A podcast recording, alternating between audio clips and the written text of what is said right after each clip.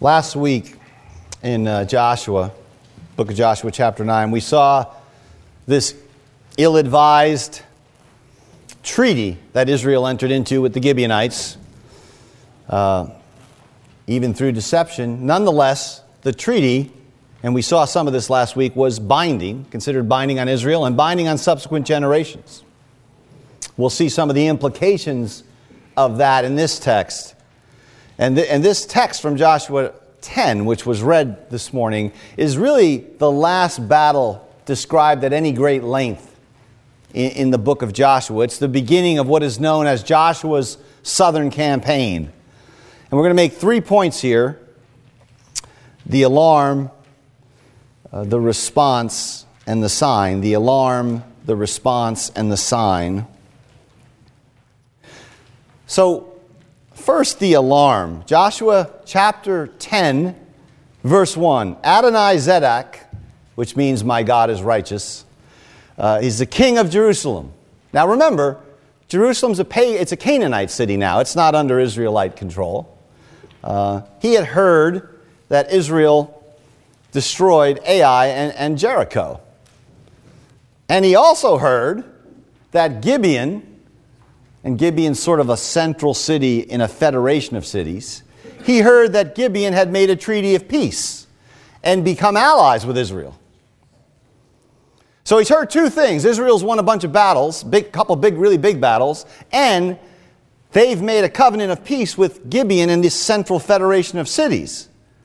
And this means that Joshua has secured a whole swath of the center of Canaan. He's essentially divided the nation north, north from south.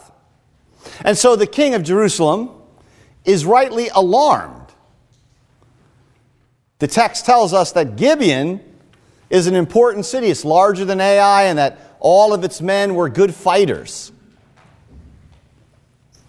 It's interesting in the book of Joshua to this point, we've seen sort of the range of responses that people can have to the, to the mighty works, to the grace, to the announcement of God's word.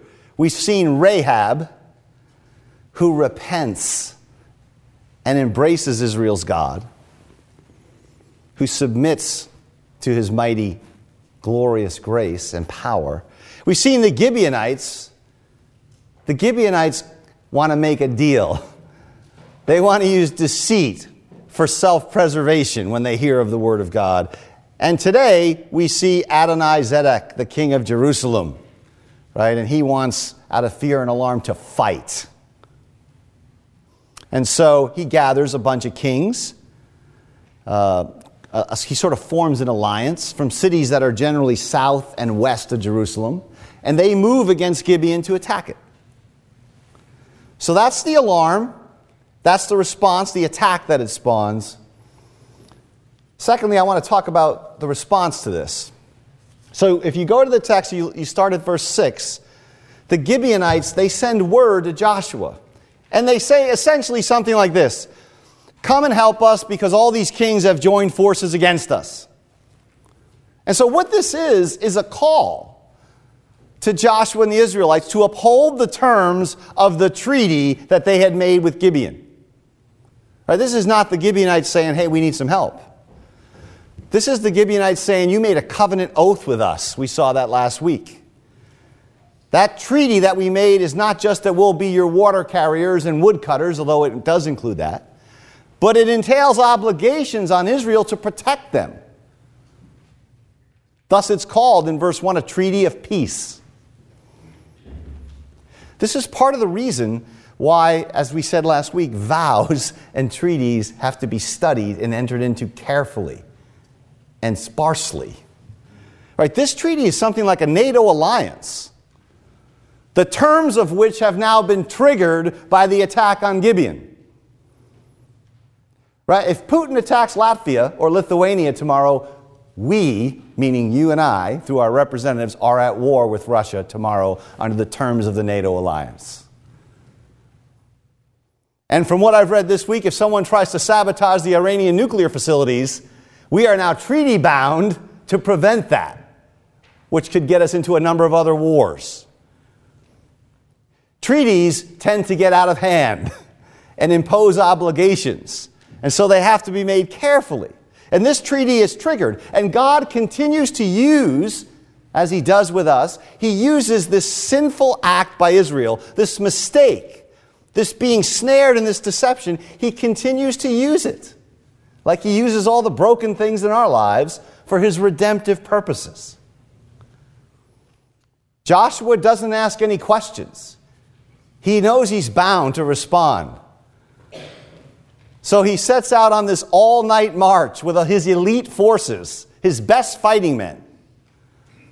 And verse 8, the Lord tells him something that he's already heard, that the Lord has told him all the way back in chapter 1. Do not be afraid of them.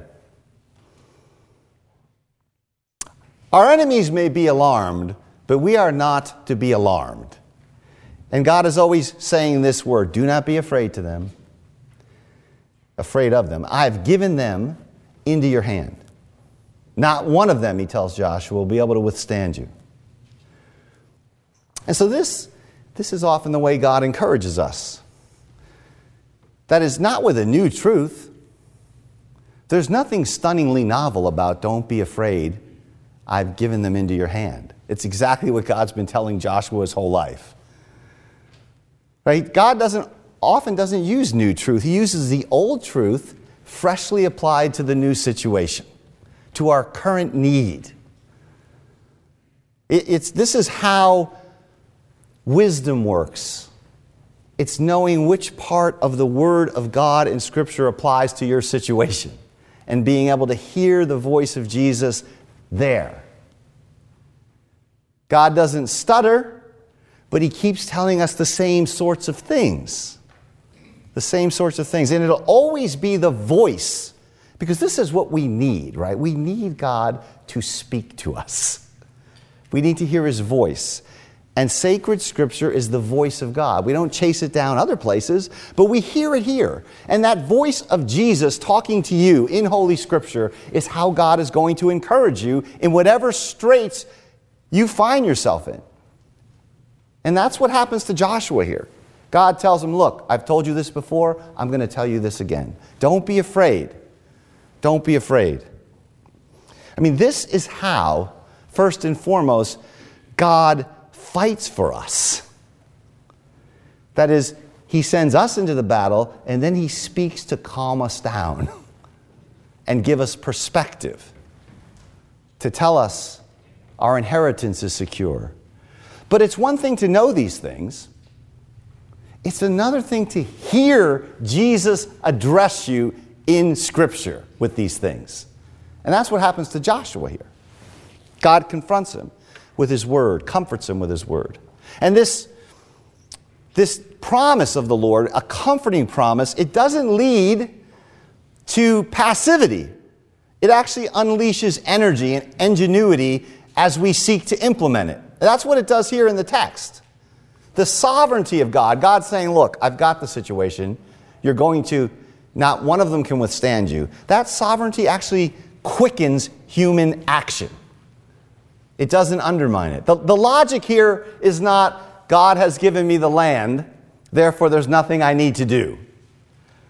The logic of the text and the logic of the gospel, the logic of Scripture is God has given me the land. Let's get to work. And that's what Joshua does divine sovereignty, full human action. He responds and he devises this strategy.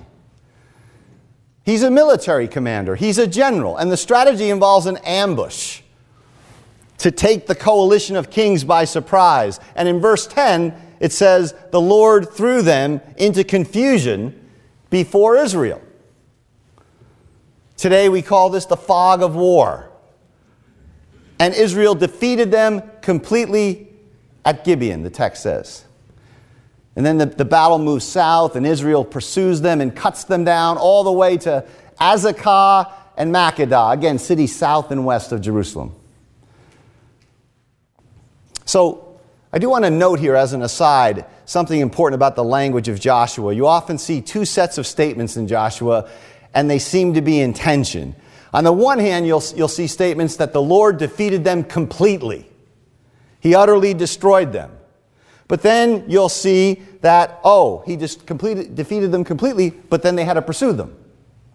Or in verse 20, it will say, they defeated them completely, but a few survivors managed to reach the fortified cities. So this is fairly common in Joshua. Complete total victory does not mean every last person was destroyed. It means something like a decisive blow was struck. And it's important to get that because some of the complete victory passages make it sound like everything was completely conquered. So you have this coalition, and they're fleeing before Israel. And verse 11 says, The Lord hurled large hailstones, whipped up a violent storm. He, he hurls hailstones down on them, and more died from the hail than were killed by the swords of the Israelites. So, we have to fight in the situations we're in in life. God sends Joshua to fight. You're treaty bound to fight. You're going to go fight. But the text always assumes, and here especially, that the Lord is the warrior, the main fighter.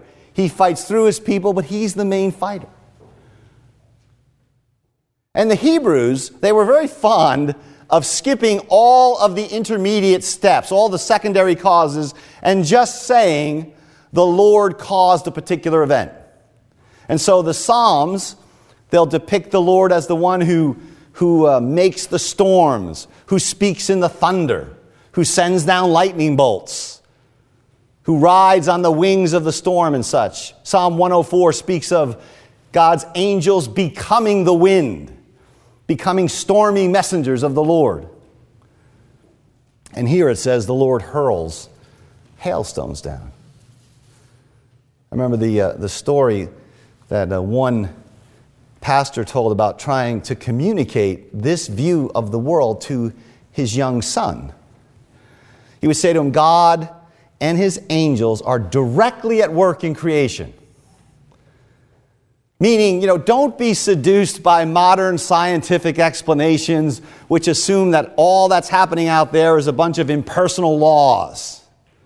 God is directly working immediately in the rustling of every leaf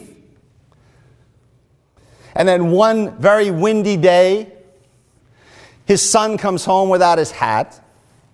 And his parents ask him, Where's your hat? And the boy says, The angels took it. that who can argue with that? He learned the lesson very well. Right? We see a nasty thunderstorm as a collision between high pressure systems and low pressure systems. The Israelites say, The Lord threw hail down on my yard. We would do well, I think, to start to speak that way. It's not that we don't acknowledge the secondary causes, the Israelites acknowledge them, but we forget the first cause. We see everything, we've been seduced by the way the weatherman talks about stuff. That's not the way the Bible talks about stuff you know, that boy was right. The angels took his hat. So the Lord is directly at work here.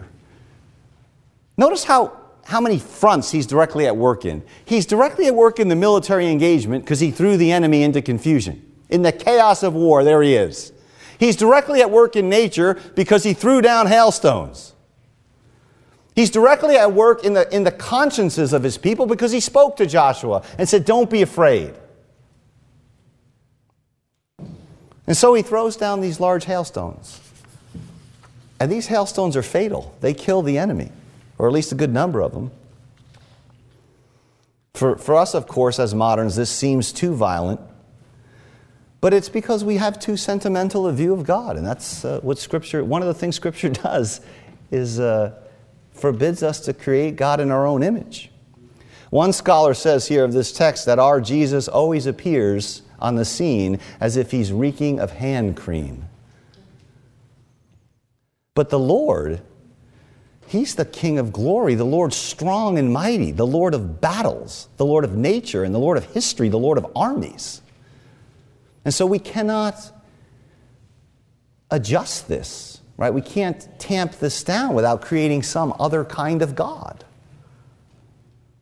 And so in verses 12 through 14, we get a summary of the day's events. This is the famous passage about the sun standing still for a whole day. There are a lot of interpretations of this passage. Um, I'm going to mention two, one of which is the popular one, and the other is the one I'm inclined to. Um, though I want you to hear me, I'm not being dogmatic here. The popular view is simply this that the sun actually stopped for a full day, which would entail the earth stopping rotating on its axis and about 50 billion other miracles. Now, God is God, and He could have done that. That may very well be what, what happened.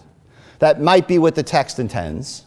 If it is, it's a greater miracle than the Red Sea, of which nothing is made in the rest of the Bible. Whatever happens here is not referred to after this. And you know, there's popular literature out there which speaks of astronomers doing measurements and calculating stuff and finding the lost day. I know some of you, maybe some of you have seen this stuff. I can tell you this you should be ca- cautious with those claims. They're either false or unverified. I know of no responsible Old Testament scholar who takes them seriously. But in the popular evangelical world, you get this stuff all the time. There's a guy, he's got a website, he gave me this, he did some measurements, he found the lost 24 hours, he proved that the sun really stood still in Joshua. Well, maybe. Um, but the second view, and this is the one I'm inclined to, to, is here, is that this is a poetic description of the Lord responding to Joshua's prayer and petition and voice and fighting for Israel. Notice this about the text. Uh, the information about the sun and the moon is given in the form of a poem in verses 12 and 13. And the author, when he summarizes the day, when he summarizes this day, he's really not concerned with astrological phenomenon. He says in verse 14, the Lord listened to the voice of a man, and surely the Lord was fighting for Israel. We have language like this all throughout the Bible about the sun being turned dark and the moon being turned to blood. And it's clear on those passages that they are about the judgment of God on the civil order of peoples. Right? They mean something like this God will put the lights of that civilization out. So Isaiah speaks of Babylon, you know, going, being judged by God, and he uses language like the, the moon will turn to blood. In Judges, in the book of Judges, we are told that the stars in their courses fought against Sisera. Nobody believes the stars took up weapons. In, in Habakkuk, the sun and the moon are spoken of as standing still in the heavens, as, as here, watching as the Lord goes forth as a warrior. It's a way of saying God is moving heaven and earth to do everything He can right? And the creation is watching, cheering. The sun stopped to watch while God went forth to fight for Israel. Now, if this causes you distress, by all means, you can believe the sun actually stopped for 24 hours. There's nothing wrong with that. And the end of verse 13 might support it. My own view has nothing to do with being uneasy with miracles. The text is crammed with miracles on any reading. The main point here is not the astrological stuff. The main point, believe it or not, this is a, a sort of a sort of an interesting, uh, instructive situation for us, right? Um, this is a passage where everyone gets tangled up about the sun and how, how it stopped and how this could happen and how long it could have stopped. And the text actually tells us what the main point is, and it's about intercessory prayer. Joshua speaks to and he petitions the Lord in verse 12, and the Lord hears or heeds his voice. You might say, well, that happens all the time. What's unique about that? Well, what's, what's unique here is that the word listened in verse 14, the Lord listened to the voice of a human being, is not simply the common idea that God hears our prayers. It's much stronger than that, and it, occurs very, very rarely. The idea is that the Lord heeded, that he obeyed the voice of Joshua. And so, what the text is trying to do is to strengthen and secure Joshua as the mediator, the champion, the captain, the intercessor who prays for Israel. That's why this is a unique day in Israel's history. The defeat of these five kings and their petty kingdoms all in one day in answer to God heeding and obeying the voice of Joshua. And the author's conclusion is simply surely the Lord was fighting for Israel. God fights for you. You know, sometimes in our lives it doesn't seem like it. We wonder about this. It seems like we're doing all the fighting and we're waiting for God to show up and do some fighting on our behalf or on behalf of the cause, if you will. But we need to be clear about this. God cares more about the situation than you do. Now, we often care about changing the people or the configuration of the situation. He cares about our sanctity and our conformity to the image of Christ. And this is a great part of the reason why we don't sense His fighting for us. We want the situation to be changed, the people to be changed, the decks, the, you know, the chairs on the deck to be rearranged, and God wants to conform us to the image of Christ. But He's fighting. He fights with you by, for you by speaking to you in Scripture. He fights in nature and He fights in history for His people. We'll come back to this. So that's the response. And the third point is the sign. And here we're beginning around verse 16. The five kings flee, they hide in this cave. Joshua says, Put these rocks up on the mouth of the cave and let the battle finish. After the battle, the army returns to Joshua. He has the cave opened, he brings the five kings out. And then verse 24 says, He has his commanders, his military commanders, put their feet on the necks of the defeated kings. So picture this the kings are lying flat on the ground, and Joshua's military commanders are standing on their necks with their feet. And they proceed to do it. This is what I've called the sign. This is a kind of parable, and it's meant to encourage the people of God. He tells the army, Joshua does, again, in language that he's already received from God, he says, Don't be afraid. Don't be discouraged. Be strong and courageous. This, this is what the Lord will do to your enemies, all the enemies that you're going to fight. So the feet on the neck is a kind of sacrament promising the complete inheritance of the land, the triumph of the people of God. And then, in a bit of military humiliation, Joshua executes the kings, hangs them, till sunset, takes their bodies down, throws them back into the, their cave where they were hiding, covers it back up with large rocks. Unsentimental. That's the text. I want to I want to focus here on three very practical things we learn. The first one is this.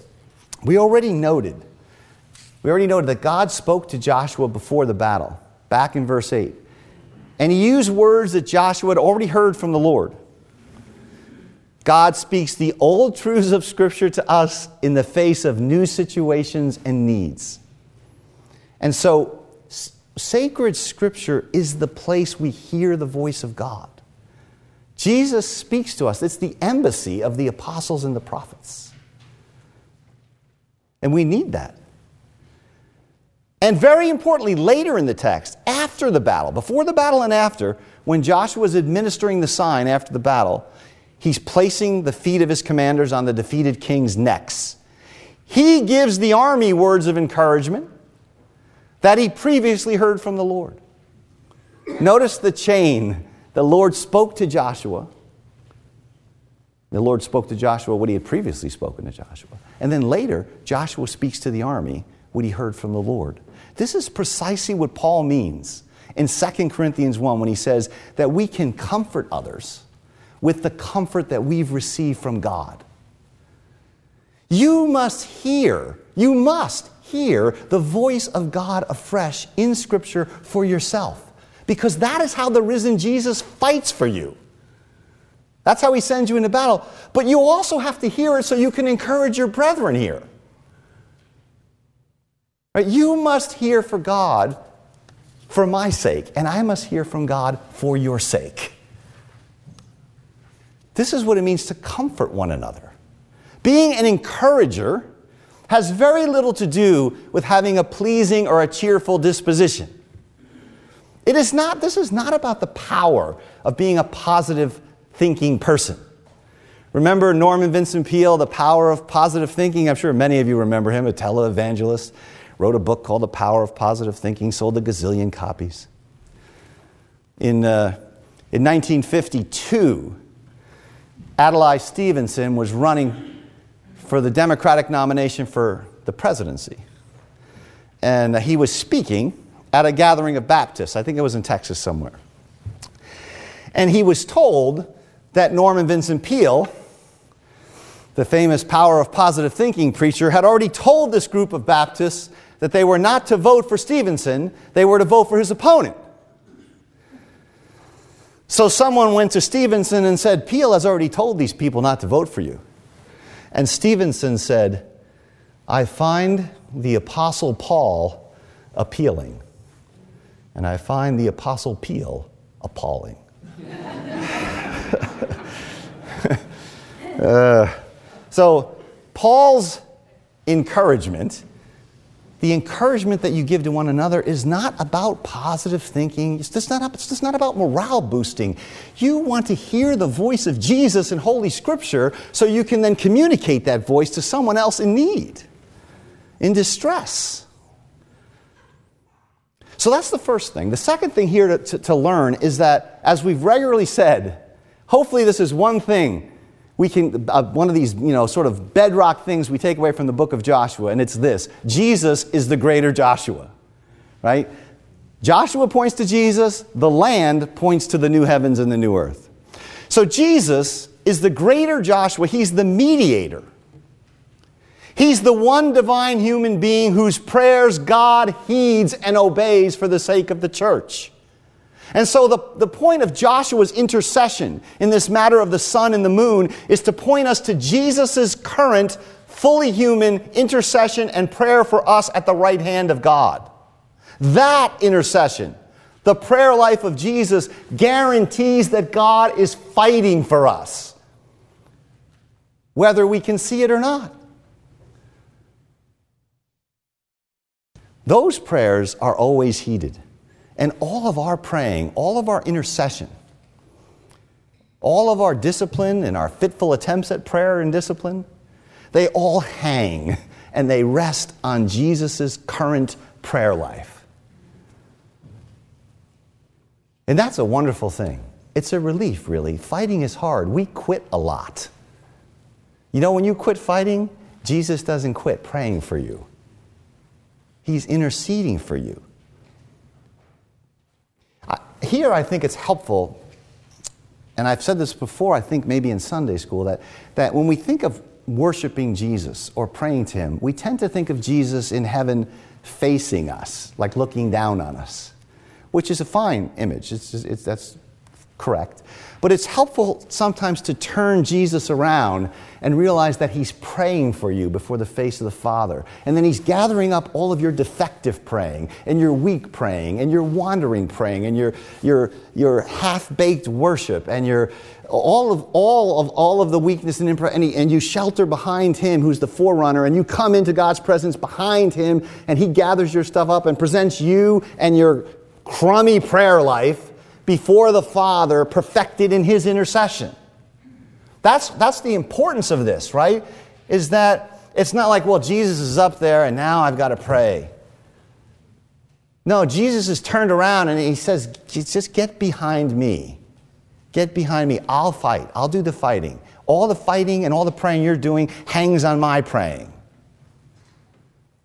And so much love does God have for us here that Jesus says, Look, I know you don't know how to pray, so here, here's what I'm going to do. I'm going to put my own words in your mouth. Say this Our Father who art in heaven, hallowed be thy name. That's great love. This is God fighting for you. Always fighting for you because Jesus is praying for you. So, th- third, the third practical takeaway here is, and this is on the curious matter of this sign you place Israel's feet on the necks of their enemies. This symbolism here goes all the way back to the beginning, goes back to Genesis chapter 3, where God promised that the Messiah's heel, his foot, would be bruised, but he would crush the serpent's head. And so this is a sign of the cross where Jesus' heel is bruised and he crushes the head of his enemies. What Jesus is doing at the cross is taking his foot and putting it on the neck of his and your enemies. And that's a picture of this here. And so, when it doesn't seem or feel like God is fighting for you, you not only have to, the comfort of Jesus is praying for you, but you look to the cross. Where has God fought for you? How is He fighting for you? Well, He's fought there in that mysterious kingly victory. The Lamb of God slain becomes a lion raised and interceding for you. And now, exalted, the Lord says to him, Sit at my right hand until I make all of your enemies a footstool for your feet. The feet in this text point to Jesus' feet. We need a new children's song. He's got all the enemies under his feet, or he's got the whole world under his feet. All things are placed under Christ, and all opposition shall come under the feet of him who fights for us. He fights for us because he speaks to us in Scripture.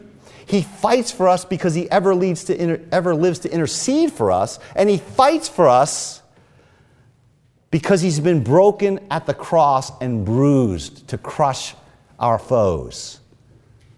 Surely it is in him, crucified, raised, that the Lord fights, has fought, and shall fight for Israel and for us, the Israel of God.